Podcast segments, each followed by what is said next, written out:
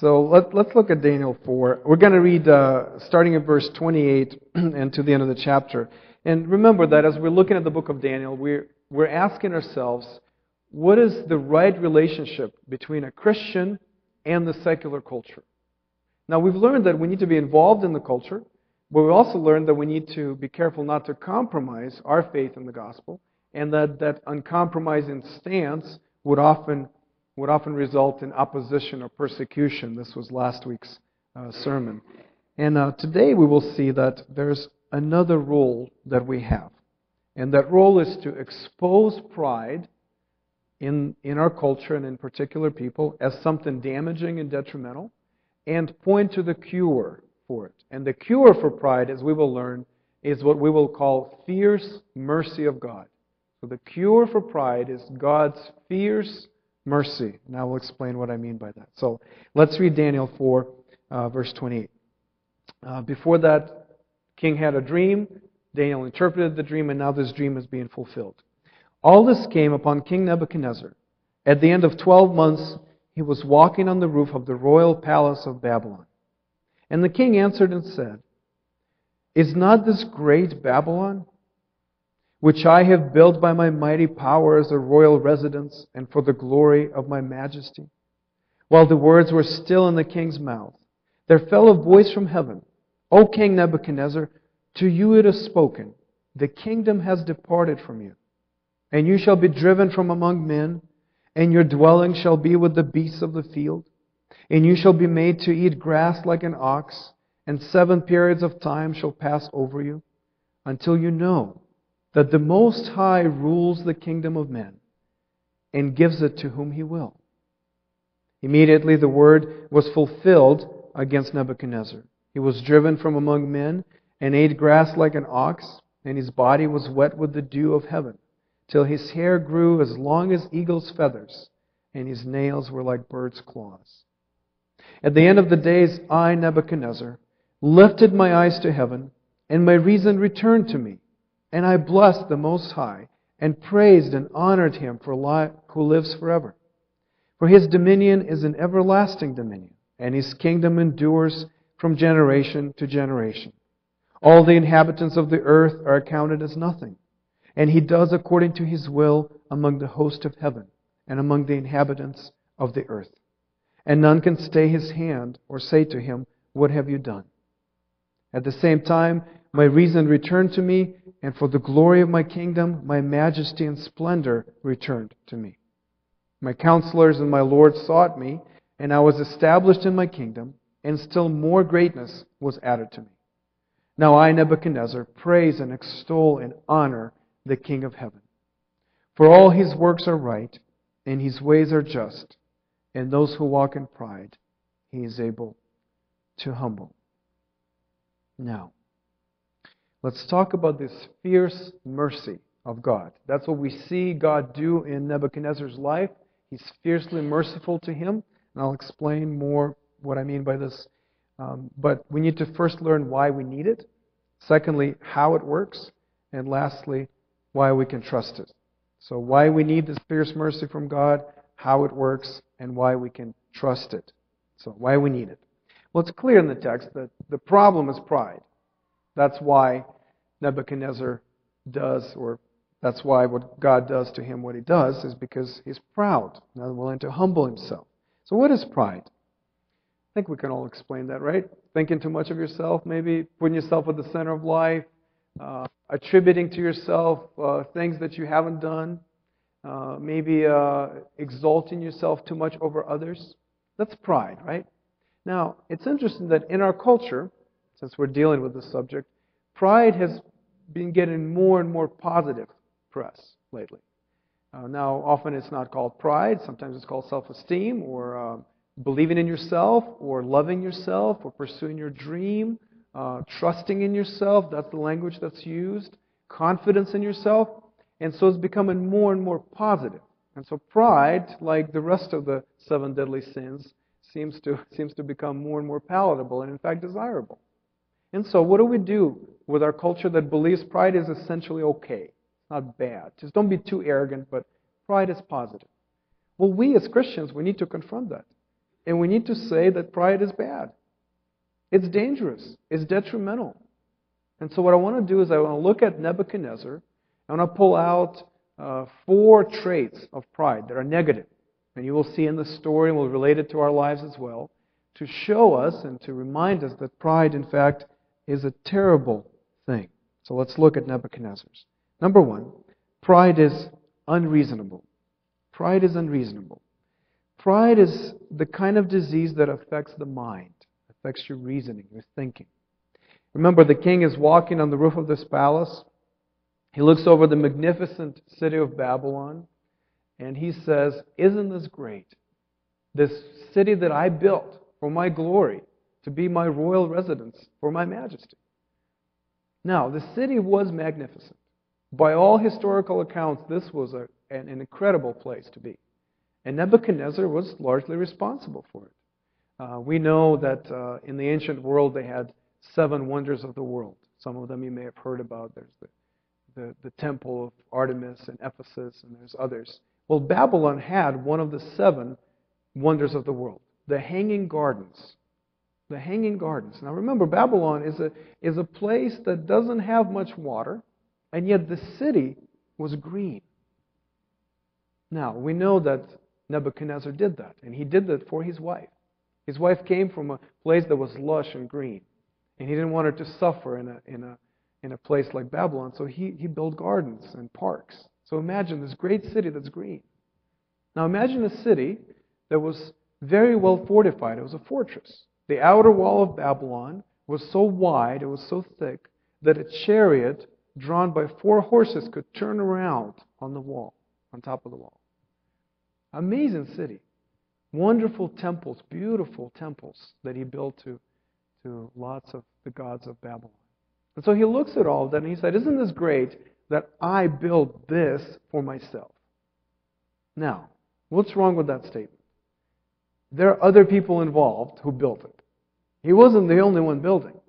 Were there not brilliant architects that designed it? Did he do it all by himself? No. Were, were there skilled craftsmen who made it work, the city work, and it was efficient and pretty at the same time? Were there not wise managers who made sure that projects were done on time? We can use a couple of those in our city, can't we? So, all these people and thousands of slaves that gave their lives to build this wonder of the ancient world. And yet, the emperor, Nebuchadnezzar, looks out and he says, I did it all. And it was all done for me. It's unreasonable. But pride is like that. Pride does not acknowledge contributions of others. We look at our accomplishments and we say, I did it all. It's just my hard work. It was my dedication. And of course, we take we don't take it into account that other people were involved there as well. So not only he's neglecting to mention there are thousands of people involved in this achievement, he's also failing to recognize and mention that God is involved there as well. Now, why was Nebuchadnezzar so successful? Well, he had a certain personality. He was courageous. He was very smart. He was a brilliant politician. He was a, he was a great military strategist. He was a courageous person who fought in the battles along with his soldiers. Now, where does that courage come from? Where does that brilliance come from? God. He was born that way. He was born smart. He was born courageous. It's not something that he conjured up. It's not something that he made for himself. He had it. He was born into a royal family. His dad was a king, and so naturally he became a king. So when Nebuchadnezzar says, Look what I've done, he could only do that because of the opportunities that were given to him, because of the personality, because of the natural gifts that were given to him by God. Is everyone born with the same privileges that Nebuchadnezzar was born with? Is everyone born with the same natural abilities that he was born with? No. God blessed him. God graciously gave him certain things that made it possible for him to succeed and become, in fact, the most powerful emperor in the ancient world. But he doesn't acknowledge that because pride is unreasonable. Pride doesn't see that. Now, somebody said, a preacher said that pride is cosmic plagiarism. It's cosmic plagiarism. You're taking something that's God's and you claiming it as your own. It's thievery. Pride at its core is thievery. We're stealing and robbing God, and we're saying, that belongs to me. I have done it, when in fact, God had a great part to do in it. Pride is cosmically criminal. We just don't acknowledge what God has done. We steal from Him. Now, for some of you, you look at your life and you, you may say, Well, I've, I've done pretty well for myself. There's certain accomplishments. I've graduated a school. I've gotten this diploma. I've, I've succeeded in my job. I've done well with my family. And you can look at that and you can feel proud of yourself, and many of us do.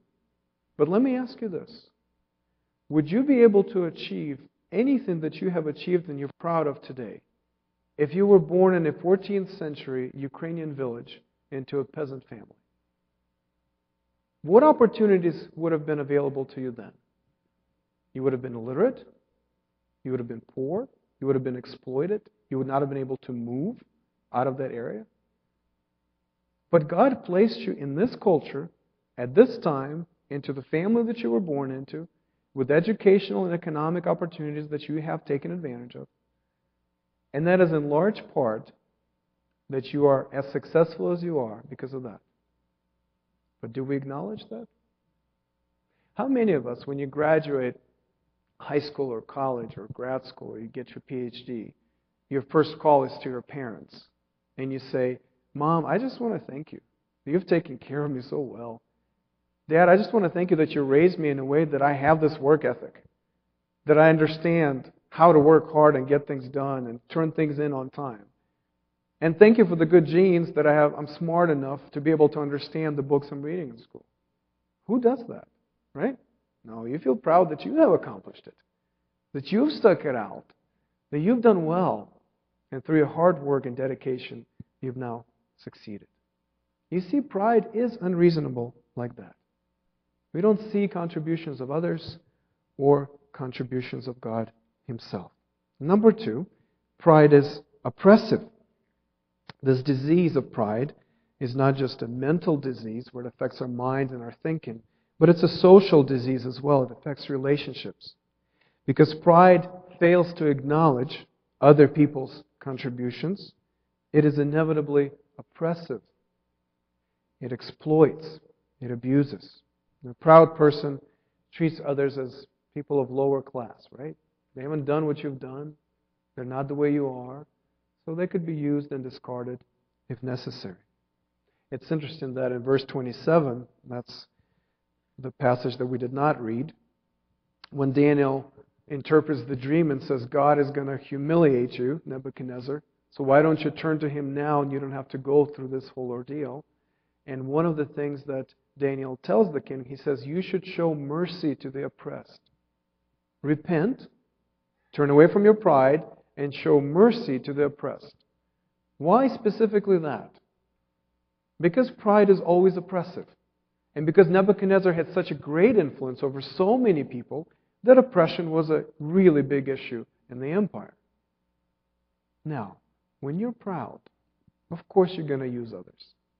Of course you're going to take advantage of others. And that's what pride does. And you know that from experience, don't you? that when you're talking to somebody who's self absorbed and proud, uh, they don't listen, they just talk.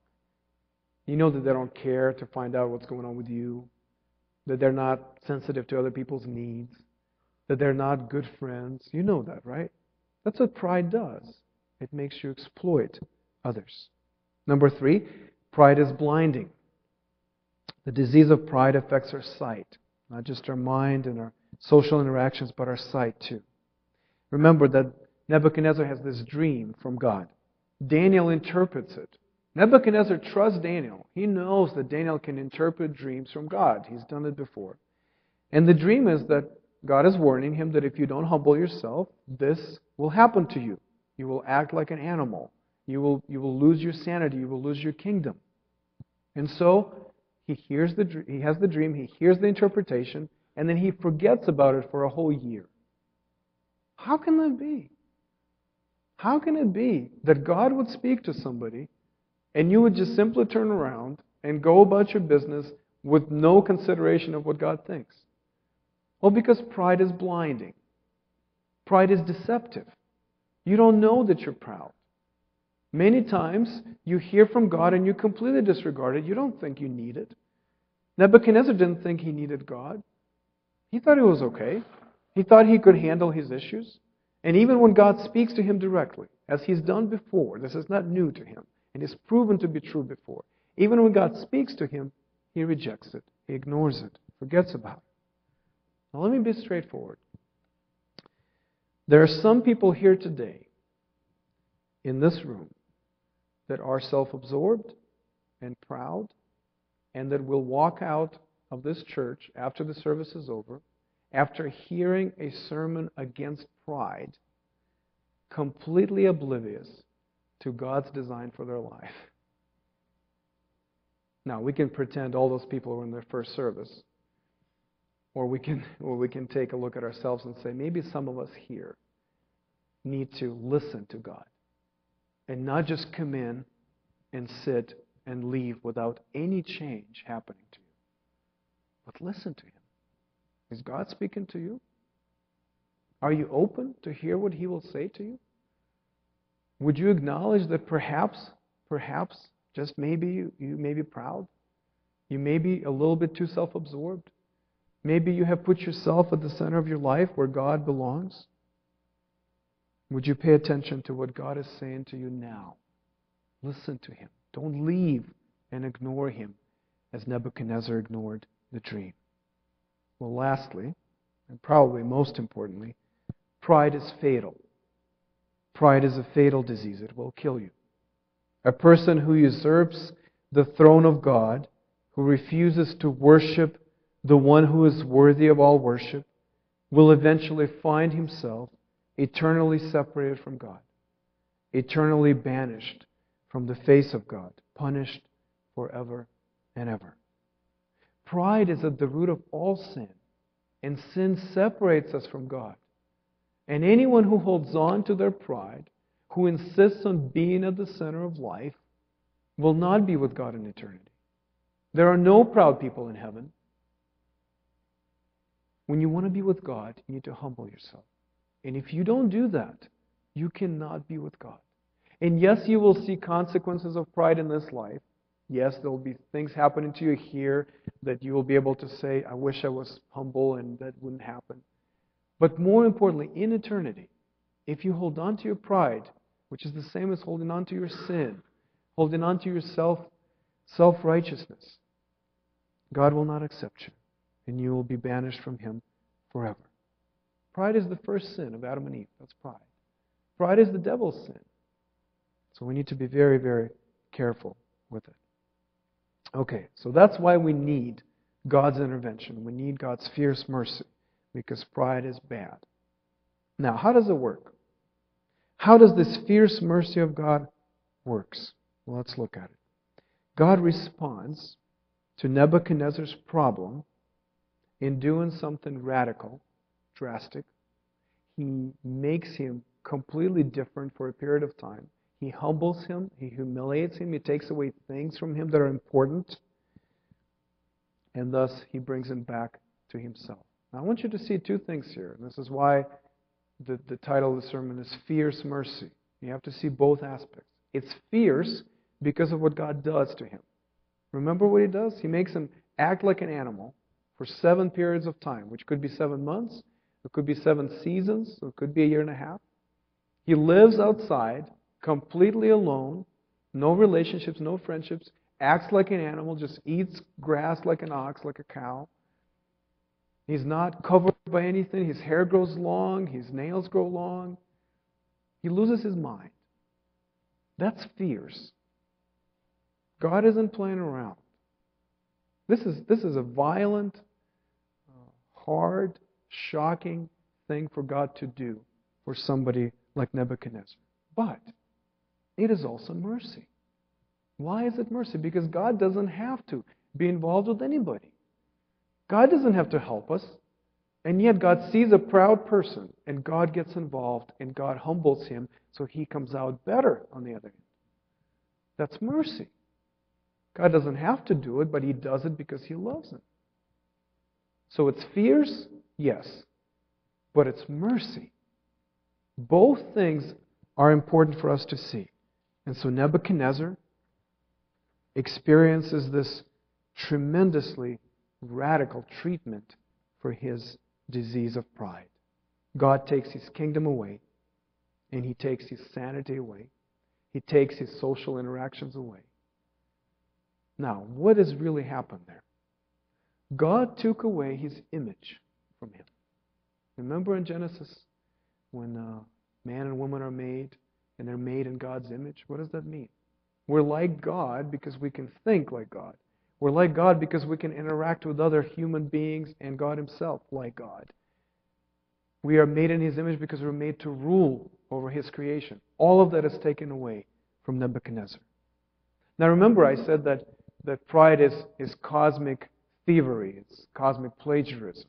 It's Nebuchadnezzar taking something that was God's and making it his own. Well, what happens now is that God simply reclaims what was stolen from him. God takes it back.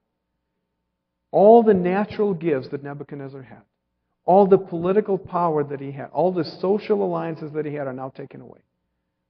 And he's reduced to being hardly anything more than an animal in the fields. Friends, if you question God's divinity, He might, He just might, remind you of your own humanity. If you question God's power, God might just remind you how powerless you are.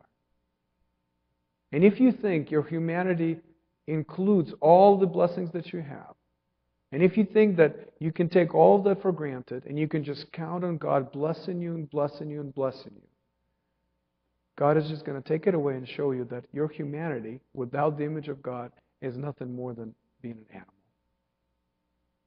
That what separates you from animals is God's blessings, it's God's image in you. So, are you a proud person? You don't need to be a world emperor to be proud, you know. Are you proud? Are you self absorbed? Are you self centered? Are you mostly concerned with your own agenda? Do you feel like you deserve more than you got in life? That's a sign of pride. Do you feel like you need to credit yourself with whatever accomplishments you have in life, that it's you who's done it? Only you? Who is on the throne of your life? Is it God or is it you? This is a simple question, and yet for many of us it's so hard to answer. Because we're afraid that the answer is going to be it's me. It's not God. I play God, you know, in my life, and I pretend to be religious, but I rule. It's my life. I'm in charge. Now, you see, by this definition, we're all proud, right? Maybe to different degrees, sure, maybe in different circumstances, but we're all proud if we make ourselves in any way the center of our lives. Praise God that He intervenes. Praise God that He does not wait for us to figure it out. That God comes in with His fierce mercy, messes up your life, humbles you, and draws you back to Himself. Friends, praise Him. Thank Him that He doesn't hold back. Now imagine you go to a doctor, and the doctor says, You have this terrible disease and it will kill you, and it's eating you up inside, even as we talk here. But I'm not going to do surgery on you. It's messy, going to be really painful for you, and frankly, I don't have time. So we'll just do some pills, we'll do some physical therapy, we'll see what happens.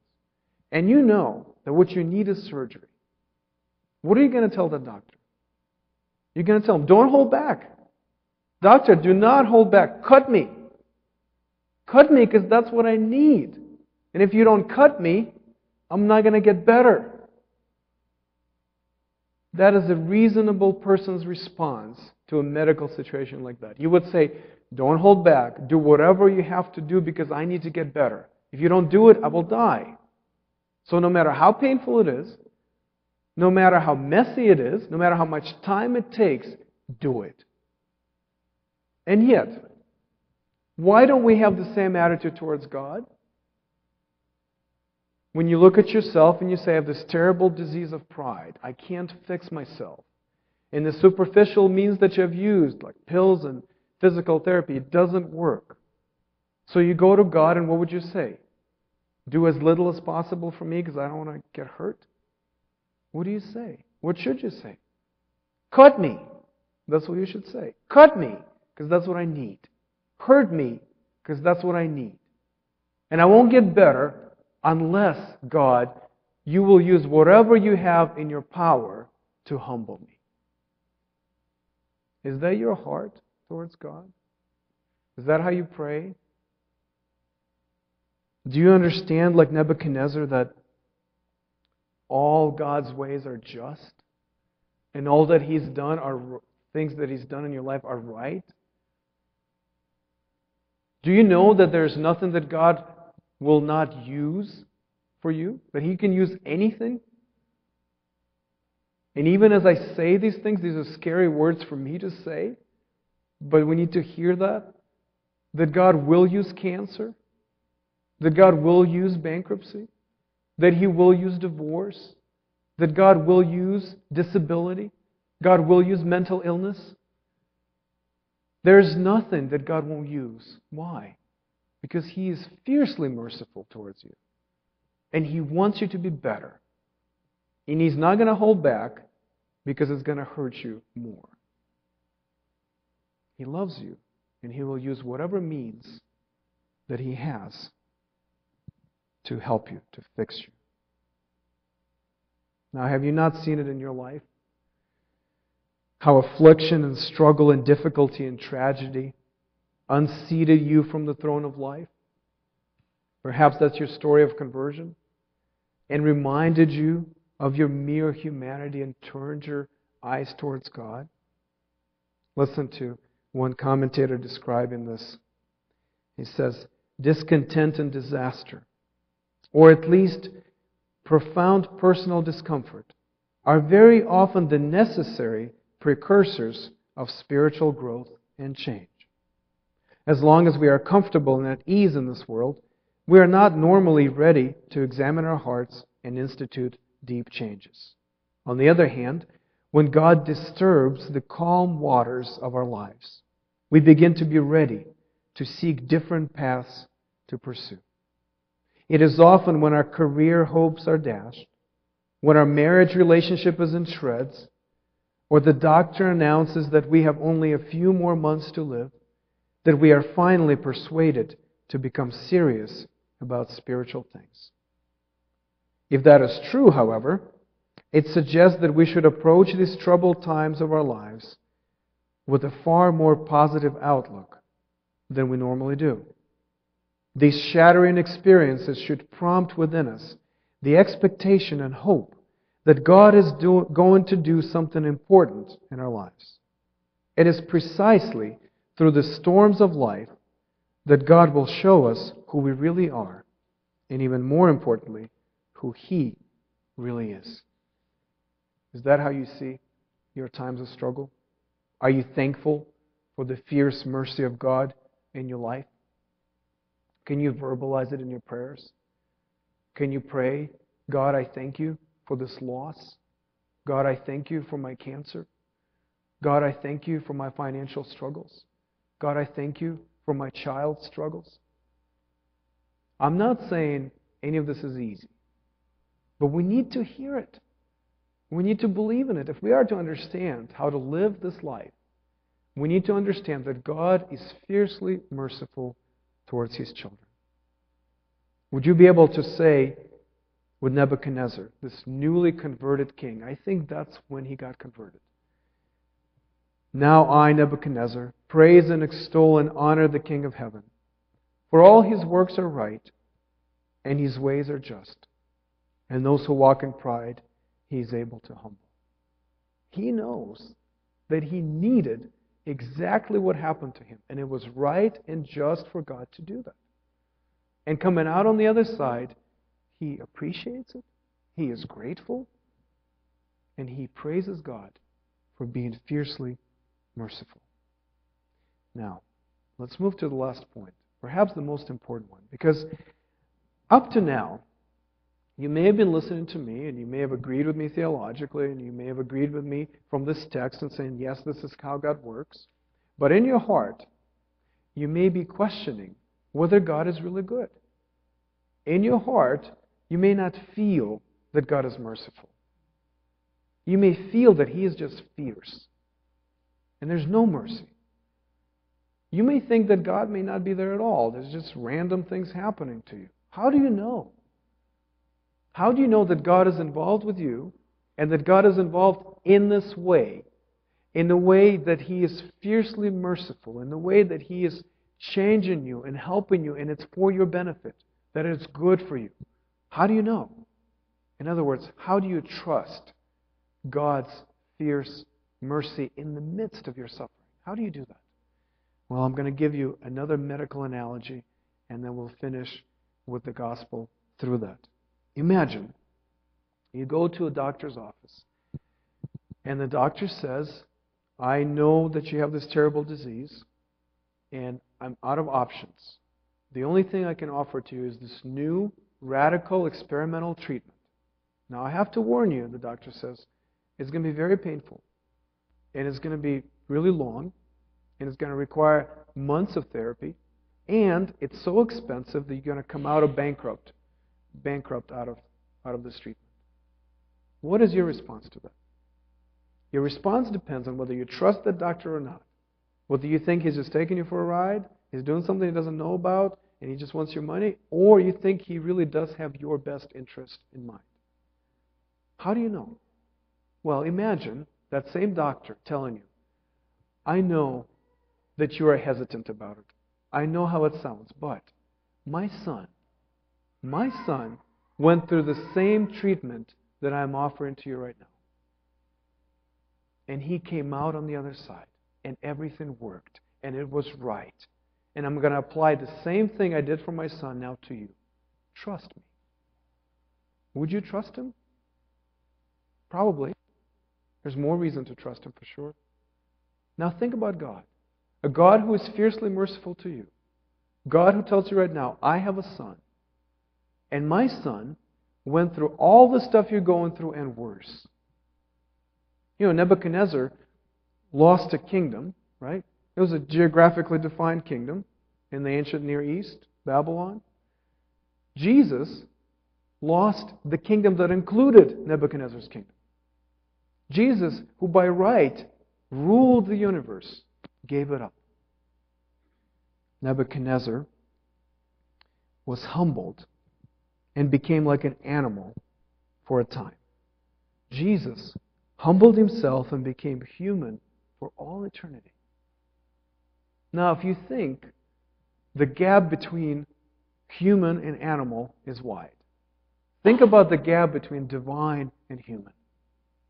And yet Jesus jumps that and stays there forever. When we see him, when he returns, or when we see him in heaven, we will see his scars, we will see his body. Why? Because he remains human through all eternity. He's not going to give up his humanity. Nebuchadnezzar, a common king, was humiliated as a cosmic criminal. But Jesus, a cosmic king, was humiliated as a common criminal, put on the shameful cross, the most shameful death in the ancient world. And on the cross, the fierce mercy of God was applied to his son. Now, you think that the suffering that you experience is hard, and it is hard. But imagine a person taking the suffering of the whole world. Imagine God Himself saying, I will bear the penalty for all the pride. So part of the pain that you feel, I'll take all of the pain on me, Jesus says. And on the cross, Jesus is crushed for us. And notice, there's no mercy given to Jesus. When you suffer, you feel the presence of God as a believer. And you know that God is with you, that He's suffering with you.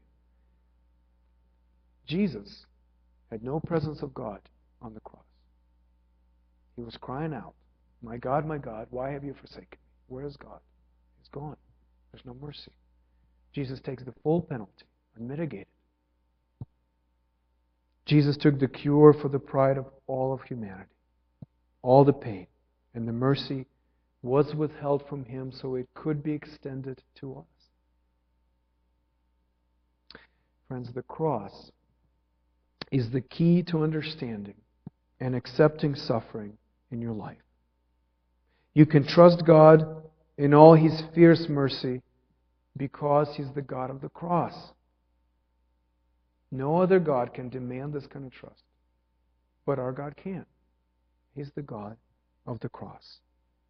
Romans 8:32 a great encouraging passage says he who did not spare his own son but gave him up for us all how will he not also with him graciously give us all things if you know what God gave for you on the cross we should not question any other expression of fierce mercy in our lives because we can trust him based on the cross based on what he did with Christ.